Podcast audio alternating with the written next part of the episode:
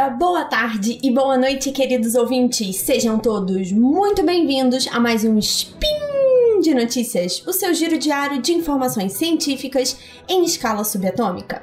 Meu nome é Isabela Fontanella e hoje, dia 12 maio do calendário que ninguém usa, mais conhecido como 17 de novembro, falaremos de investimentos. E no programa de hoje, como será que investem os candidatos às prefeituras de Rio, São Paulo e Belo Horizonte? Notícias.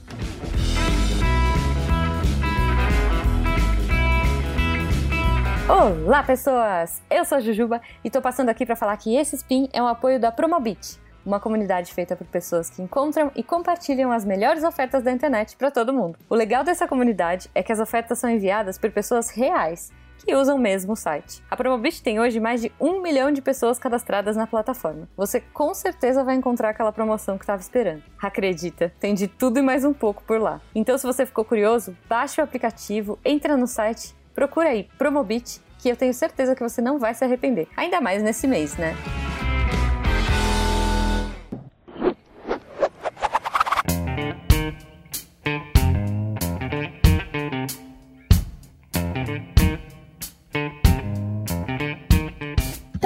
No último dia 15 aconteceu o primeiro turno das eleições municipais em todo o país. Há dois anos atrás eu fiz uma avaliação dos investimentos dos candidatos à presidência, que se você quiser conferir, tá no episódio 297 do Spin de Notícias. E hoje eu resolvi trazer uma nova versão disso para vocês comentando as escolhas financeiras dos principais candidatos nas prefeituras do Rio, São Paulo e Belo Horizonte. Lembrando que eu gravei esse programa antes das eleições, então eu não sei os resultados, tá?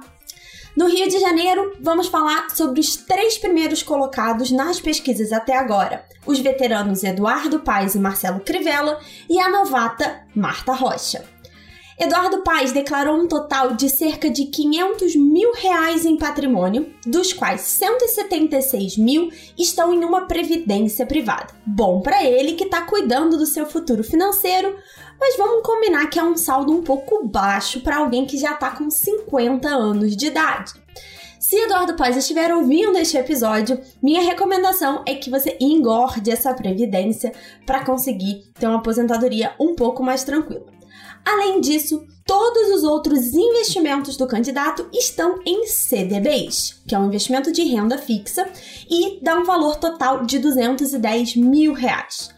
Claramente um conservador, Paz deveria considerar a possibilidade de diversificar os seus investimentos, por exemplo, em fundos multimercado.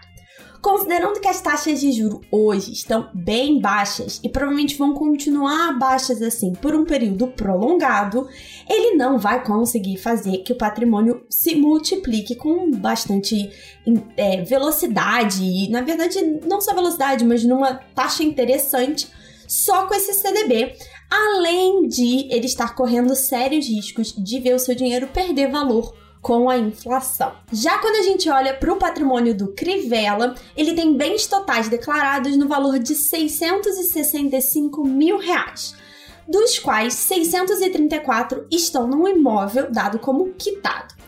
Além disso, ele só tem mais um pequeno investimento em renda fixa no Banco do Brasil, que assim como os outros investimentos do Eduardo Paz não devem lá render muita coisa, e um dinheirinho parado na conta vamos combinar que tá mais do que na hora de planejar melhor esse patrimônio e quem sabe até uma aposentadoria, né, seu Crivella? Novata nas eleições, Marta Rocha tem um patrimônio maior do que seus dois principais adversários juntos. Ela declarou 1,3 milhões de reais e, além de uma maior quantidade, uma diversificação bem mais interessante. Tem previdência privada, fundos de ações, fundo de renda fixa, além de um imóvel. Mas o assustador realmente dessa declaração é pensar que a senhora Marta tem 226 mil reais parados numa poupança na Caixa Econômica, que rende ainda menos que os investimentos de renda fixa que eu comentei antes. Só para lembrar, a nova poupança também é isenta de imposto como a antiga, mas ela tem uma rentabilidade de apenas 70% da taxa Selic, que hoje está em 2%. Então, fazendo a conta, a candidata tem uma parcela considerável do seu patrimônio em uma aplicação que está rendendo míseros 1,4% ao ano e definitivamente não está protegendo das perdas causadas pela inflação.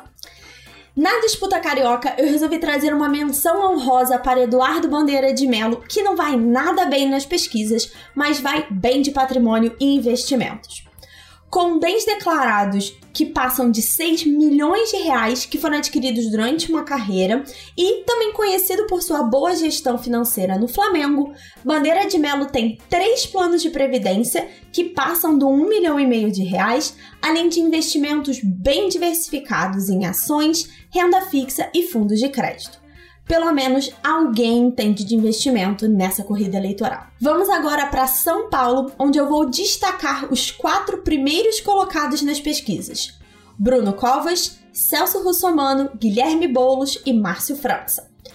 Bruno Covas declarou apenas 100 mil reais em bens, dos quais o único investimento, se é que a gente pode chamar de investimento, é uma poupança de 6 mil reais. Vamos lá, né, candidato? A gente tá precisando melhorar essas finanças pessoais aí.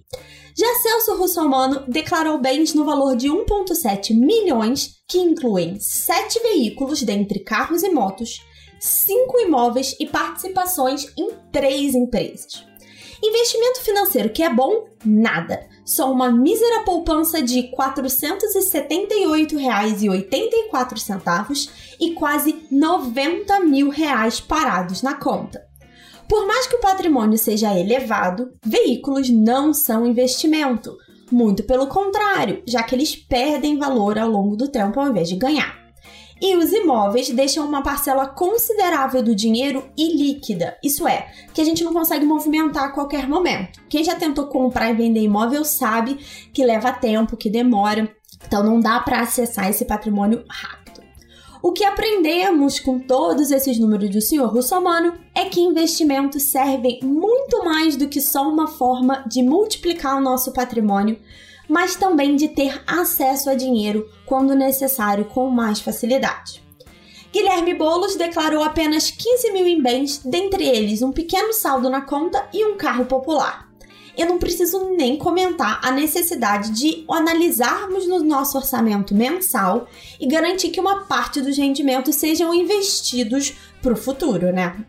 E por último, Márcio França, cujo patrimônio declarado é de 272 mil reais, sendo que 85 mil está em espécie, dinheiro vivo mesmo. Vamos lembrar os ouvintes para não seguirem o exemplo de França já que podemos ter o dinheiro disponível em aplicações seguras e que garantem, além de um pequeno rendimento mensal, a tranquilidade de não ter esse volume todo de grana parado em casa.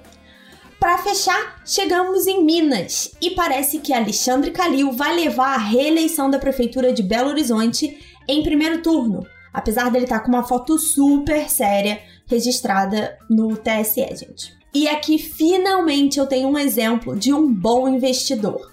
Dos mais de 3,6 milhões de reais em patrimônio declarado, cerca de um terço está em diversas aplicações financeiras que não foram especificadas no site, além da participação em diversos imóveis residenciais e comerciais espalhados pela cidade de Belo Horizonte.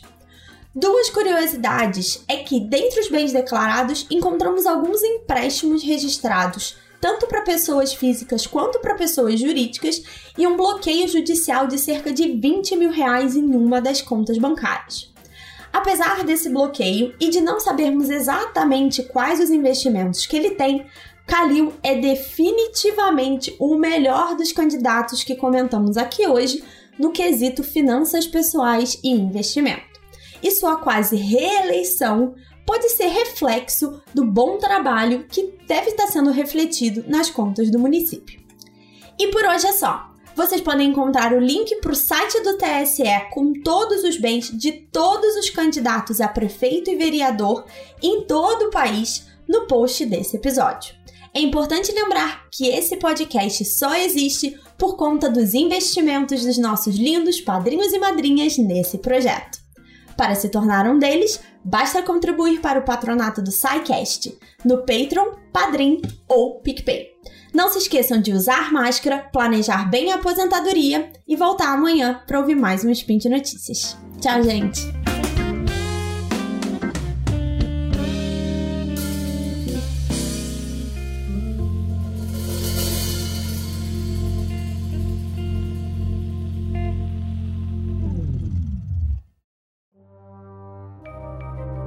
Este programa foi produzido por Mentes Deviantes. deviante.com.br